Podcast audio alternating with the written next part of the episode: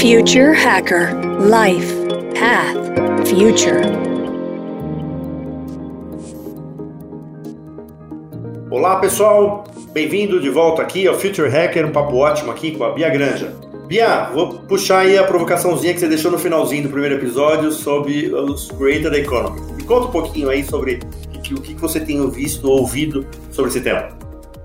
Muito bem, vamos falar de Creator Economy. A Creator Economy, assim, de uma forma simples, é, é o ecossistema de empresas, vamos dizer assim, que vem para suportar, dar suporte, dar ferramenta para que pessoas que criam conteúdo na internet possam viver disso.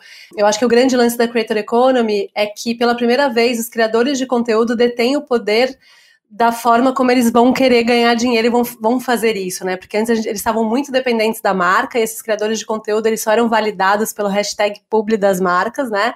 E hoje a gente está começando a ver um ecossistema muito diverso, assim, muito rico, né, de empresas que vêm para trazer oportunidades de fazer dinheiro com conteúdo. Desde empresas onde você pode criar grupos fechados, né, onde as pessoas pagam para estar tá lá e você faz coisas ali, cursos ou, ou mais conteúdo, etc., até empresas que estão transformando canais e perfis de, perfis de influenciadores em mini bolsas de valores, assim, estão tokenizando esses creators e aí os fãs, a comunidade pode investir, ser sócio daquele perfil através de blockchain, enfim. Então tem muitas formas hoje da gente é, estimular e gerar renda né, nesse, nesse meio. E aí, junto com isso, a gente começa a ter empresas também que vêm para ajudar o dia a dia da operação. Então, por exemplo, anunciaram aí essa semana o Influencers Bank, que é um banco só para influenciadores, que traz todas as questões de finanças, gestão, etc. Tem cartão de crédito só para creator. Eu vi outro dia uma companhia aérea para influenciador, né? Então, tem todas as empresas que vêm trazer suporte operacional para a existência de pessoas que vivem dos seus conteúdos. Perfeito. Você me, me fez lembrar aqui uma provocação que eu fiz para algumas pessoas que passaram por aqui, da Oracle, IBM, tudo, que é o seguinte. A partir do momento que os usuários começam a perceber o valor dos seus dados, né? Então, assim, que hoje a gente é um trabalho ainda que eu acho que está tá, tá começando, as pessoas terem né, o real valor dos seus dados, né? Talvez o Open Banking teve ajudado, Open Insurance, aí, Open Finance que deve ter aumentado isso aí. Mas assim, você, eu te vou, agora eu vou te jogar lá para frente, para o futuro. Quer dizer, a partir do momento que você sabe exatamente o valor do seu dado, você pode ceder ou não de determinado para alguma marca ou não. Você acredita que no futuro as marcas vão ser clientes dos usuários? Cara, eu acredito bastante, assim, e a gente já tem visto isso é, numa pequena escala. O que, que eu acho, assim, dos usuários em geral, né, pessoas que habitam a internet, consumidores, eu acho que as empresas já são um pouco até reféns dessas pessoas no sentido de que as marcas hoje são construções coletivas, né, então já existe uma esse não protagonismo das empresas na construção do que elas estão, do que elas significam para as pessoas.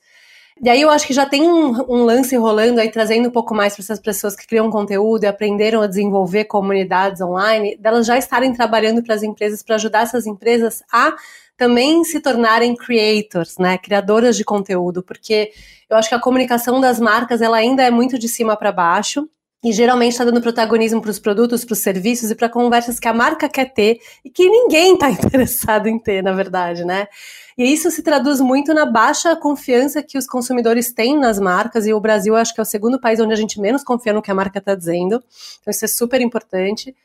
E eu penso também que as marcas que não se transformarem em creators, elas vão perder muito espaço para os creators que estão se transformando em marcas. Então a gente já vê, por exemplo, criadores de conteúdo que lançaram marcas de produtos ou serviços e que venderam isso para empresas já estabelecidas, né, legacy, empresas que já estavam aí há muito tempo, e hoje o negócio que essas empresas né, de legado compraram dos creators vale mais do que tudo que eles construíram em anos.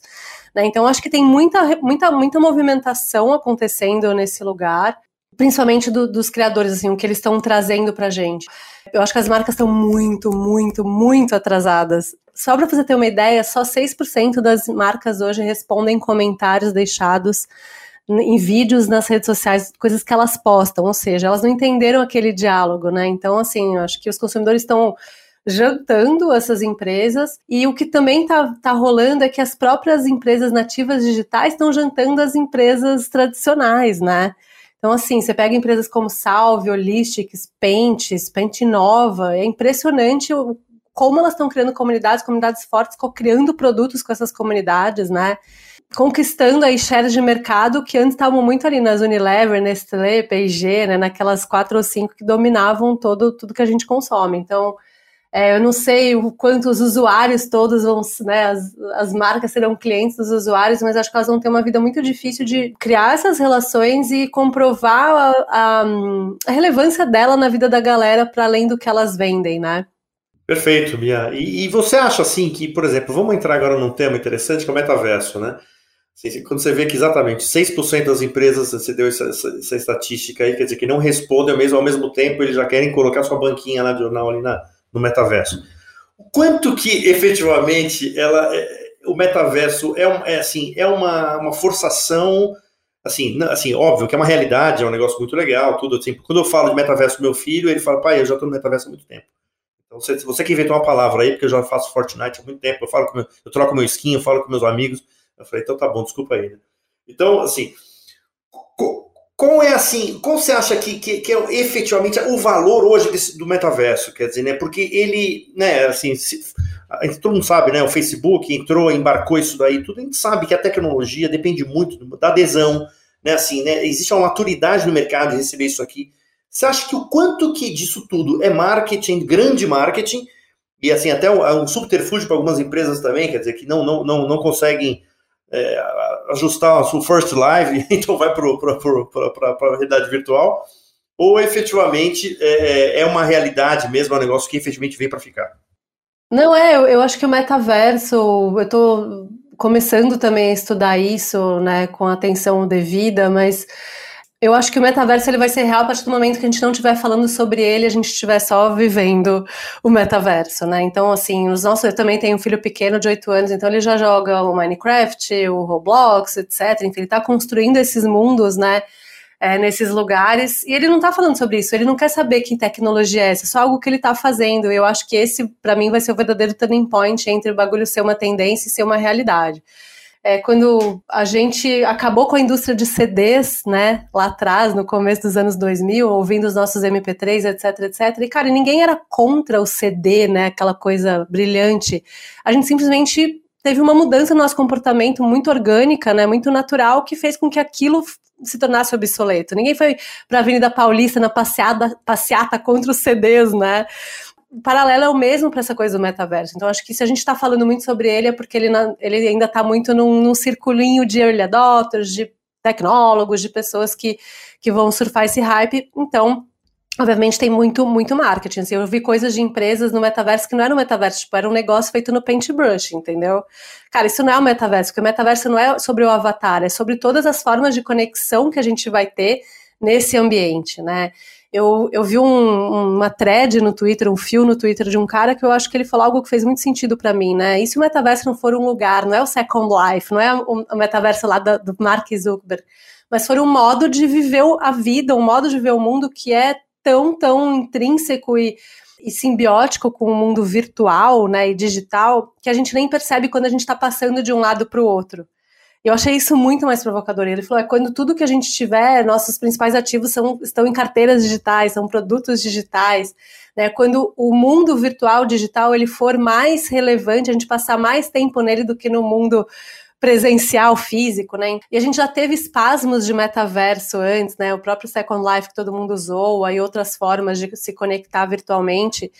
Então, acho que a gente tem muito chão ainda. Eu acho que tem muita coisa interessante sendo feita. Eu acho que a gente tem que estar atento, não tem que olhar com uma visão, ah, isso é besteira, isso é hype, porque a gente está cada vez mais digital, isso é um fato, né? Que esses estudos agora, acho que esse é o momento de estudar e aprender. Tem muita marca, muita empresa fazendo coisas de puro marketing, coisas muito bestas, mas ao mesmo tempo também, cara, que show porque elas estão se jogando lá e estão aprendendo um monte de coisa que as empresas que estão, ai, não é para mim, ai, não sei, não estão aprendendo. Então, quando esse bagulho for real, gigante, de todo mundo, da minha, da minha mãe, da minha avó, essas empresas vão ter saído muito na frente.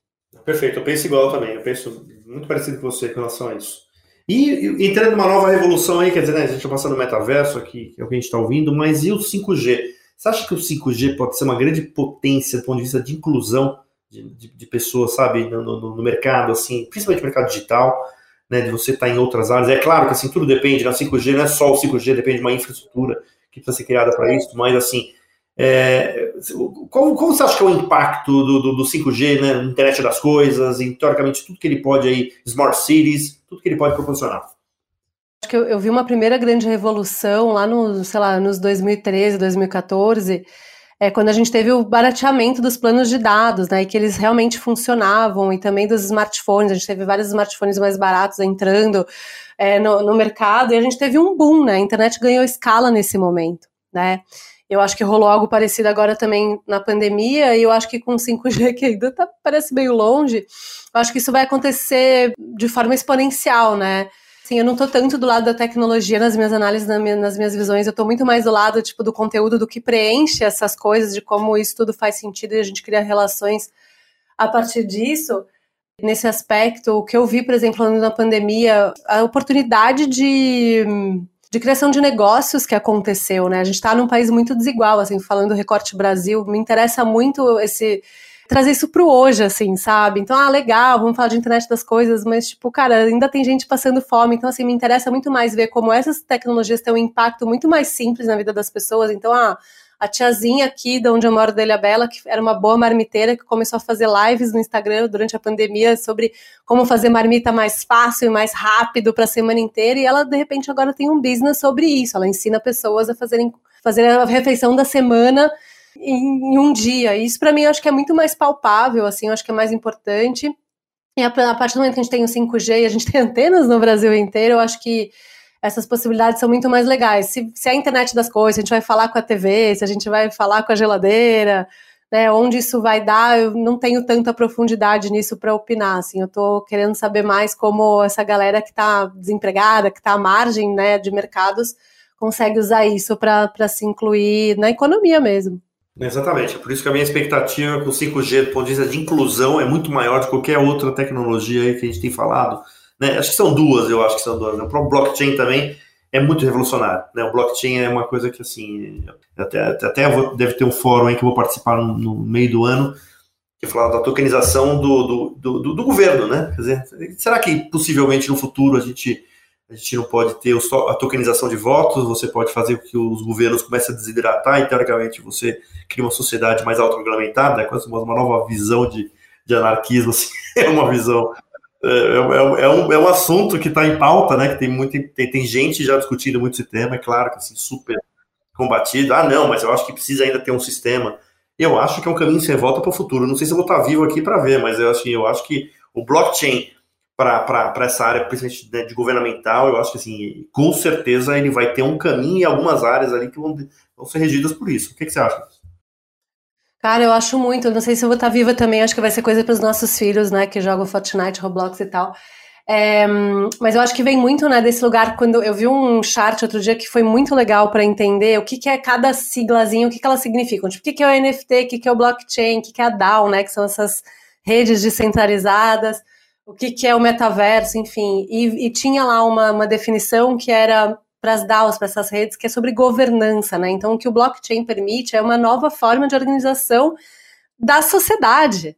Para qualquer coisa, assim. Você falou das marcas, a gente está falando de governo, a gente está falando de creator, a gente está falando de, de vender, sei lá, marca, de, de criar vacina, sei lá, de tudo, né? Então, eu acho que para mim é muito sobre governança que é o que mais está me encantando, assim, menos os hypes, tipo, ah, o NFT, o que, que ele vai fazer?